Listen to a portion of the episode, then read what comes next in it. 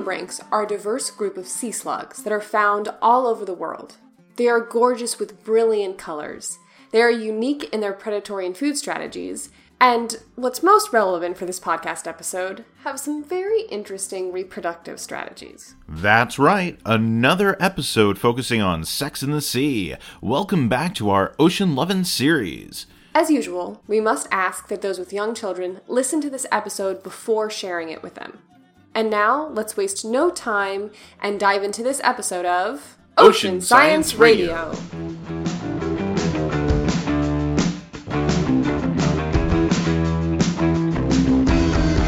Welcome back to Ocean Science Radio, the podcast that brings you the latest, greatest, and sometimes deepest stories in the ocean. I'm shark scientist, aquanaut, and overall badass nerd, Francis Faribaugh. And I'm Ocean and Climate Communications gunslinger, Andrew Kornblatt. This episode, we will be highlighting one of my favorite order of animals, nudibranch, specifically how these animals get it on. With that, let's bring back our special guest host for our Ocean Lovin' series, Skylar Bayer. Thanks, it's great to be back. There are over 2,000 known species of nudibranchs, and new ones are being identified almost daily. What brings them together is a common ancestry, but to really dive into that side of things, we should introduce Vanessa. My name is Vanessa Knutson, and I'm a PhD candidate in the Organismic and Evolutionary Biology Department at Harvard University. And I study the evolution of and the evolutionary relationships among different groups of gastropods, specifically different groups of sea slugs and snails. What I'm primarily interested in, in not just nudibranchs, but also a lot of their relatives, is sort of how you have this evolution of the slug form, the slug body form. And the reason I'm interested in that is because I'm interested in convergent evolution. So I'm interested in how evolution produces the same sort of body type and look or morphology over and over again independently. And within gastropods, this is a really interesting question because the slug form has evolved multiple times independently. And what that means is you get essentially a loss, an evolutionary loss of the shell multiple times independently through the evolution of, of snails, gastropods. And so, what I'm interested in ultimately in the long term is sort of understanding what kind of genetic changes happened in order for these different groups to lose their shells and stop producing a shell in the adult form. Basically, nudibranchs, at one point in their evolutionary history, were shelled like snails. Baby nudibranchs look like clear glass snails encased in a bubble. When the nudies reach their juvenile state, they twist out of their translucent shells and form into a slug shape. The how, and possibly why, this evolutionary trait happened is one of the things that Vanessa's studies focus on.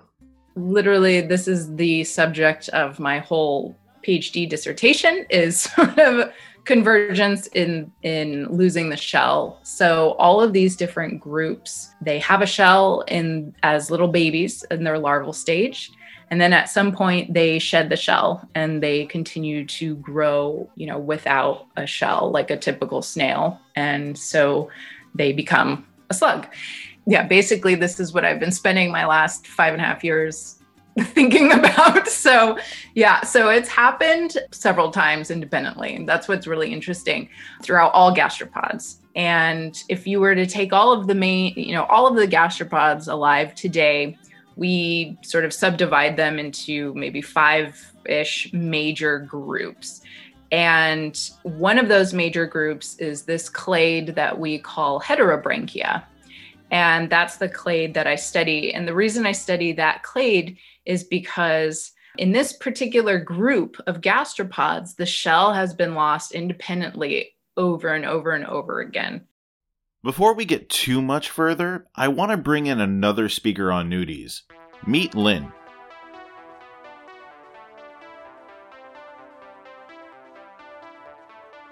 Hi, my name is Lynn Bonomo, and I am a student researcher at the California Academy of Sciences in San Francisco, California. So I work in the invertebrate zoology department and I recently graduated with my master's, but I research nudibranchs and those are a type of sea slug. So I do both molecular and morphological work on them. I stumbled upon them one day. I actually went to Monterey Bay Aquarium was the first time I saw a nudibranch in their aquarium and I kind of fell in love with them and that was way back when I was in middle high school and just slowly became obsessed with them over the years and then decided to pursue a marine biology degree and ended up here at the academy. I'm fascinated by a ton of different things. I'm fascinated they take in toxins from their prey items. Some of them sequester nematocysts. They're super colorful. They have really weird um, reproductive strategies from a lot of other species. They also have really interesting ways that they feed and they feed on a wide variety of prey. I'm kind of fascinated by all aspects of nudibranchs and kind of just find them super interesting of how they've developed over the years to become this way.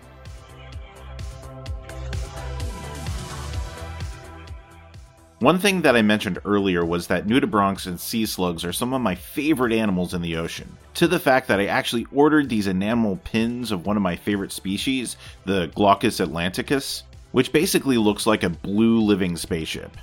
Glaucus, especially Glaucus atlanticus, which is the one that's most widespread in the Pacific Ocean, is one of the most fascinating nudibranchs out there because it is pelagic, which means that it actually does swim in the open water and it floats actually upside down on the surface of the water. And then it feeds on, of all things, one of the most painful stings I've heard. I have not been stung yet, but it feeds on Portuguese man of wars. And then they're super cool looking. They're bright blue. Um, I call them the blue sea dragons, which tends to be one of their common names.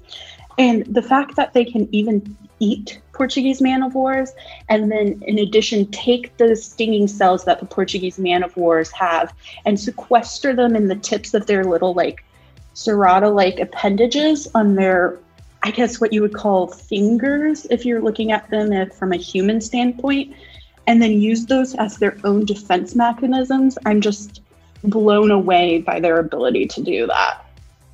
I think they're fascinating to look at. And like the Glaucus atlanticus, which appropriates these stingers from its food, other animals like the ridiculously cute sea sheep have similar strategies. With the sea sheep, it will steal the chloroplast from the algae it eats so that it can photosynthesize.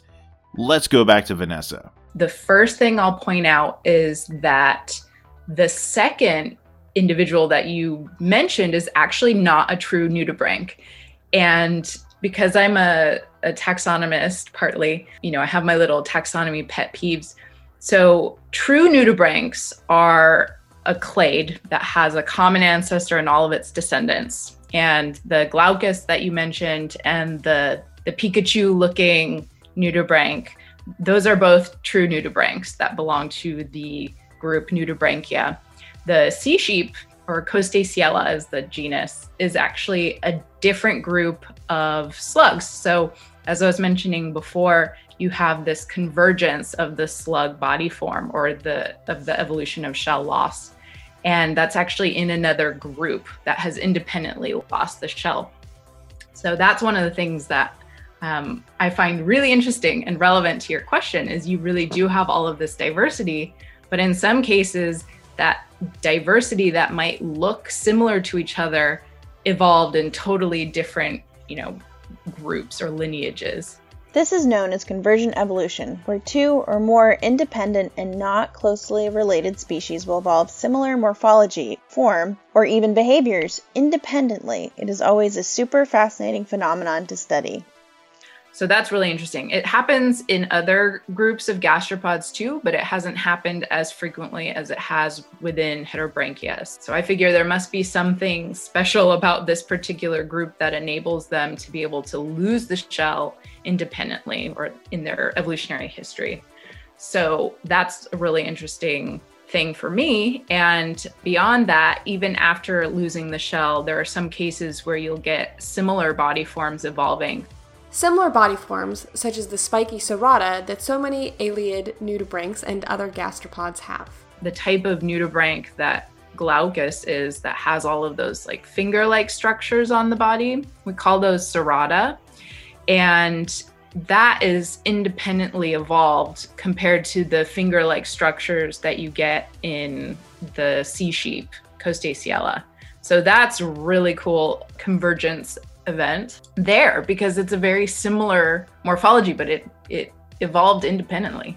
And to to add another interesting story to your repertoire, there there's um, in nudibranchs there are also some other species that can retain the symbiotic algae from the the corals and, and other relatives that they eat. So some nudibranchs, proper nudibranchs, actually have algal symbionts in those cerata that they got from their food as well.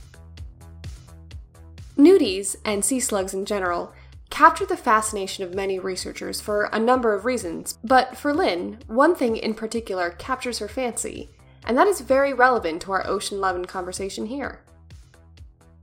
One of the fascinating things about them is that they're hermaphroditic, which means that they have both a vagina and a penis, so the male and female parts, at the same time. So they're simultaneous hermaphrodites, which means that they can produce both sperm and eggs anytime that they're sexually mature. And so this means when they mate with one another, they actually both take sperm from the other one and then store the sperm and can also produce eggs from that. They're one of the many hermaphroditic species in the oceans that exist. For Vanessa, her work focused on one particular species. During my master's, I decided to work on the genus Gymnodoris, and I was interested in that group because there was a lot of undescribed diversity in that genus. So there's a lot of undescribed species, and I've been working a bit on trying to name and describe those. Uh, and also interested in them because of their diet. So, a lot of nudibranchs feed on prey that is sort of stationary, stays in one place, it's sessile. And Gymnodoris is this genus that has evolved to be sort of an active predator. It has to hunt down its prey because it's feeding on other sea slugs. Whereas, again, the relatives feed on things that are kind of just hunkered down in one place, like corals or bryozoans, sponges, things like that. And so I'm interested in how that kind of behavior evolves and how the different diets have evolved in that genus. So that's why I was interested in studying that particular genus, Gymnodoris. These species are found primarily in the tropical Indo Pacific and, as Vanessa mentioned, are super slug predators. They feed primarily on nudibranchs and other sea slugs, including their own species. So they are proper cannibals. In one particular species, Gymnodoris citrina, they have been documented to actually eat their mates while mating, which is a really interesting thing. The photos are funny to look at. And some of my colleagues in Japan have actually studied this behavior in more detail. They actually have some really neat video footage that I saw at a conference a few years back. And it's been documented in the literature quite a few decades ago. And it's just a really cool story. It is the fact that these animals are hermaphrodites and participate in this particular behavior that piqued Vanessa's curiosity in Gymnodoris. I think one of the really interesting questions with respect to reproduction is sort of at least for me with this genus Gymnodoris is is how does something like sexual cannibalism evolve in a species that is a hermaphrodite? Because at least in my experience when you hear about sexual cannibalism a lot of the at least the anecdotal stories that you hear about are things like you know female spiders feeding on male spiders after copulation or something like a, a mantid, like a praying mantis. So I find it interesting to think about in the case where you have a hermaphrodite like a nudibranch like Gymnodoris citrina feeding on you know other members of the same species while mating you know who who eats whom? Is it the bigger individual that eats the smaller individual? Is it something else going on? And how does something like that evolve? So it's certainly something that I've thought about, but it's not really part of my research.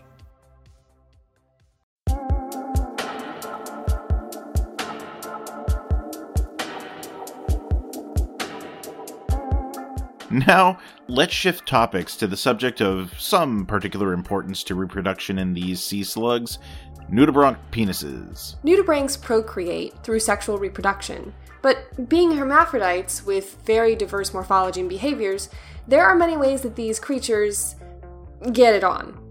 Here's Lynn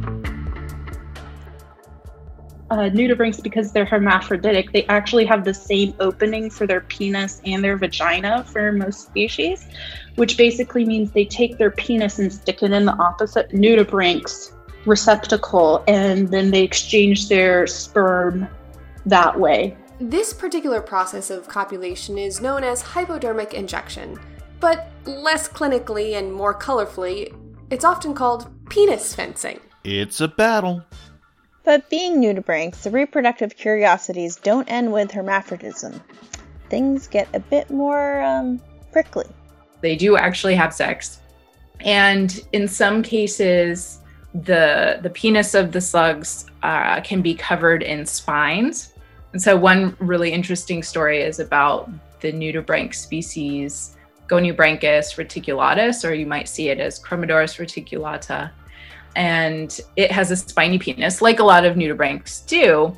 But some researchers have actually shown that they use the spiny penis to remove sperm from, you know, competing slugs, so previous matings from their partner. And so they use the spines to remove the sperm, and those slugs actually detach their their penis and dispose of it. And then within 24 hours they can regenerate their a new penis essentially and go on to mate again. So that's a really interesting story uh, within reproduction of nudibranchs. That's right an incredible detachable and regenerating phallus Let's take it back to Lynn for a unique perspective on this phenomenon. The group that I study actually is Goniobranchus. It has a species, Goniobranchus reticulatus, that has a really interesting penis. The penis is disposable, aka it falls off and regrows within 24 hours after mating. So this is really interesting because it's the first time it's been seen in a nudibranch. And a study was undertaken back in 2013 where they took several individuals of Goniobranchus reticulatus into the lab, and those researchers observed this mating behavior and tested several times to see how fast reticulatus grew their penis back and if this happened each time they had mated. So the researchers discovered that the penis actually had backward facing pointed spines on it and these were observed to help scoop out any previous mates' sperm masses. So basically, a clump of sperm that's all grouped together. And this is a really fascinating mechanism for the nudibranch because it basically ensures that their genetic material is the only material that's kept inside of their mate. And so the previous mate's sperm is removed from the receptacle, and then after moving away, Goniobranchus reticulatus discards its penis and regrows a new penis within the next 24 hours so it can mate again. It's a reproductive strategy that makes sense. So long as regenerating the penis is not too energy intensive, the nudibranch is basically ensuring that their genetic material is kept in its mate and not lost. By the way, not the only animal with a detachable penis. I talked about the spines on the penis being used to scoop out the sperm before, and this is not the only species of nudibranchs that have spines on their penises. And in fact, several other species also have spines within their vaginas as well. And don't you worry, Lynn is here to tell you all about those spiny bits. So the spines, I can talk about those a little bit. They're made out of chitin, so they're chitinous spines. Um, and they're actually not used to damage as much as they're used to keep the two nudibranchs connected during um, in areas with a lot of water movement. So think of a high current or in the intertidal area where there's waves crashing and everything. So this is a way to keep the two nudibranchs um, attached throughout um, copulation. And then when they're able to, when they're done copulating, they can then move apart yeah, it's almost like a Velcro type thing, except I would encourage nobody to look up pictures of the spines because they're kind of terrifying looking because they're super magnified and they're just these little sharp bunches on stuff. And if you zoom in on them, they're actually kind of terrifying. It looks like a monster or something coming at you. So Oh, I'm sure our loyal listeners are totally not looking up those images right now because reasons. Let's take it back to Vanessa for a little bit more about the unknowns of these structures and reproductive cannibalism. I found a study that was talking about some aeolid nudibranchs, so the type that have the cerata, the finger-like appendages on the back, that while mating, the partners will actually start consuming the cerata off of each other, and they have a penis with a, a stylet or a spine. And on this spine, there's also a glandular structure that we don't really know exactly what that does, but they actually pierce each other with this stylet while mating. So that's a really wild mating interaction. Similarly, but in a different group, again, of sea slugs called the gastropterids, some of my favorites. These ones have been studied quite a bit, and they have a penis that is bipartite. There's two parts to it. And essentially, one part acts as, again, like a spine. And in at least one species, what happens is while they're mating, so one part of this bipartite penis will end up sort of injecting into the head of the partner and secreting fluids. And so it's been postulated that these fluids might actually be affecting the subsequent behavior of the of the recipient which is a really crazy thing. So imagine, you know, you're you're mating with your other slug mate and they basically stab you in the forehead and inject some mind control serum. you know, like that's a really sensational way to say that, but that's that's kind of what it I what do it not want to be imagining that. No, thank you. a lot of these studies are still really pre- preliminary, right? There's a lot of there's a lot of really interesting biology still to discover in sea slugs, but so far there's some pretty wild behaviors. But the arguably cute courtship behaviors don't just end with mind controlling penile injection. Back to Lynn. There's a lot of courtship behaviors that can actually be undertaken that have been observed in the wild. So you would think slugs are like a one and done, just give each other the sperm, move on with life. But there's actually several cases of them fighting with one another, biting one another, rubbing against each other, nuzzling. And some of these behaviors can last up to 30 minutes before they actually go through with the actual sex portion of the breeding. And so this varies between species. And then there's also what's known as mating chains or daisy chains, where you can kind of have multiple, so it's three or more individuals who connect to one another and are exchanging their genetic material or their gonadic parts of the sperm. And so it will start with one pretending to be a female, and then the last one's a male, and everybody in between is acting as both a female and a male at the same time. And so you can kind of get this circle or ball of nudibranchs all together who are exchanging this genetic material all together in a little ball in the ocean.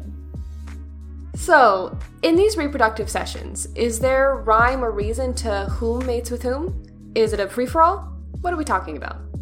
Usually it's a one to one ratio, but I do believe that they also pass around and change the order some of the time as well within those balls and stuff.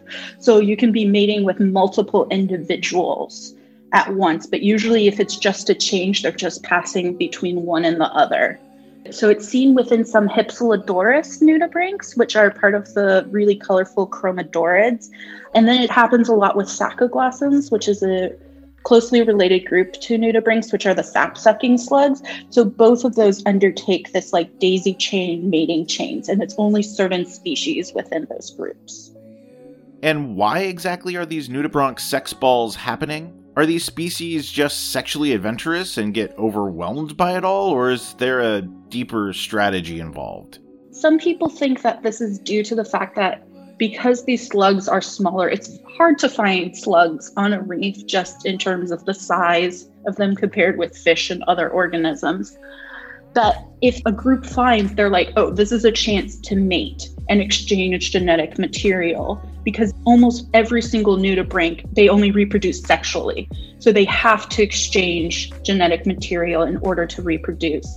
So it's kind of like, here's my chance to get as much genetic material and get my genetic material out there as possible. And so they kind of create this like mating ball or chain or however you want to call it in order to exchange their information with as much people as possible. And with all of that copulation, we have to talk about the offspring, particularly the dazzling and delicate structures that are nudibranch egg clutches.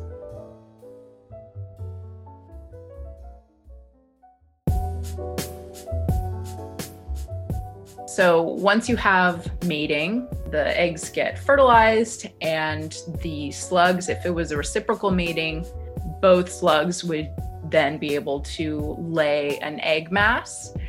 And nudibranchs lay really beautiful egg masses most of the time. A lot of them will produce spiral egg masses that sort of sit on a substrate sometimes just out in the open. So you can just kind of if you're scuba diving you can go see them or if you're snorkeling. These are really beautiful waving structures that come in an array of bright colors and an intricate maze of shapes. And we're talking massive amounts of eggs. Here's lynn they can lay thousands to some sea hares, which are closely related, can lay up to 25 million eggs at one time. And so these eggs then develop into different larval types, most of them being veliger larvae, which then are dispersed by currents, but they can be direct developers, meaning that they have from the eggs hatch little miniature juvenile nudibranchs of that same species. Back to Vanessa for more and they can be really beautiful bright colors. Sometimes they can be you know bright red or pink. Sometimes they're white. Oftentimes these eggs will change color as they're developing. And once they are finished developing they will hatch. And a lot of species will have a little larva that hatches out and that larva will spend some time floating around in the water column possibly eating in the water column and once it's ready to move on from that phase, you know, that phase of its life, it will find a place to settle and come down. It will then shed its larval shell and, you know, be a little juvenile slug and continue growing and growing until it's able to reproduce as well. In some cases, the nudibranchs may not spend time in the plankton or less time in the plankton and they may develop more directly in that they'll hatch out of their egg as a juvenile and crawl away at that point. And once these puppies burst forth from their eggs, do the parents take the tiny sea slugs under their fleshy arm like bodies, or are they just on their own? Once they have hatched, there's no parental care, although I did see in one review that apparently there's one species that will guard its egg mass. So that's interesting. But in general, aside from that, there's no parental care once these things have hatched. This episode has been jam packed full of information, and really, we only just scratched the surface. Yeah, I could have chatted with Vanessa and Lynn for hours about these Pokemon of the sea.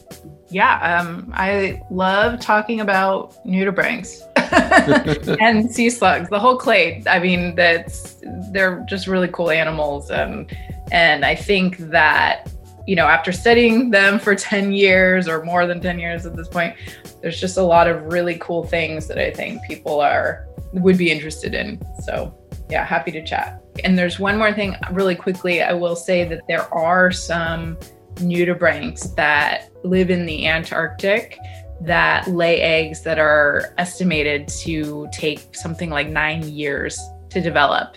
So um, that's something worth following up on too. And like the other species we've covered, really the lasting lesson is that we can always learn so much more. The proverbial books are not closed on nudibranchs.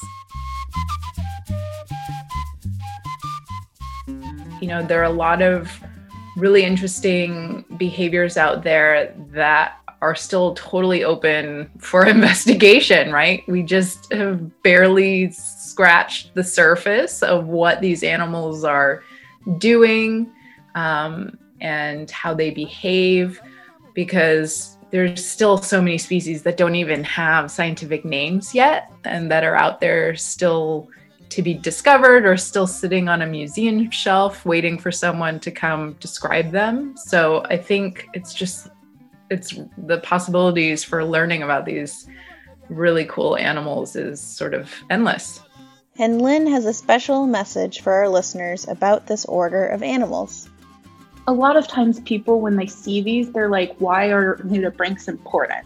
Like, they're really cute and colorful, most of them. People think they're, they're really fascinating, but they're like, the two most common questions are, why are these important? And then, two, can I eat them? Which are two drastically different outlooks at stuff. Nudibranchs, I find, are super important. They are often indicators of the quality and diversity of health in their environment. So, nudibranchs tend to be very specific to um, the type of prey they have, of what they eat, um, of water temperature, of pH, and that sort of thing. And they actually indicate a healthier reef if you have a diverse amount of those for within coral reefs and that sort of stuff. So I think it's very important to not just think of them as these cute creatures that exist, but that they can indicate with presence or absence or the amount of them if an ecosystem is healthy. And actually, some of them have been used to study climate change in terms of the shifting of species within climate change, and that they are more than the cute little squishy creatures that are fun to look at, that they actually have an important part in the ecosystem.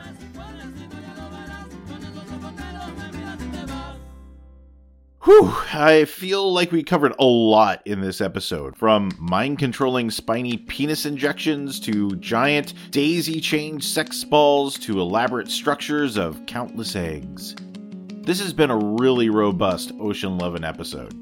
And with the close of the episode, we need to thank our intrepid special co host for making this journey with us. Thank you again, Skylar. Thank you. It has been a pleasure, and I look forward to next time. I also want to offer thanks to our guests Vanessa Knutson and Lynn Bonomo for joining us today. And special thanks to you, our listeners. Please don't forget to like, subscribe, rate, review, and share this podcast with your friends. It really helps us get the word out and continue to produce amazing content like episodes covering Spidey nudibranch penises. Until next time, this has been a special Ocean Lovin' episode of Ocean, Ocean Science, Radio. I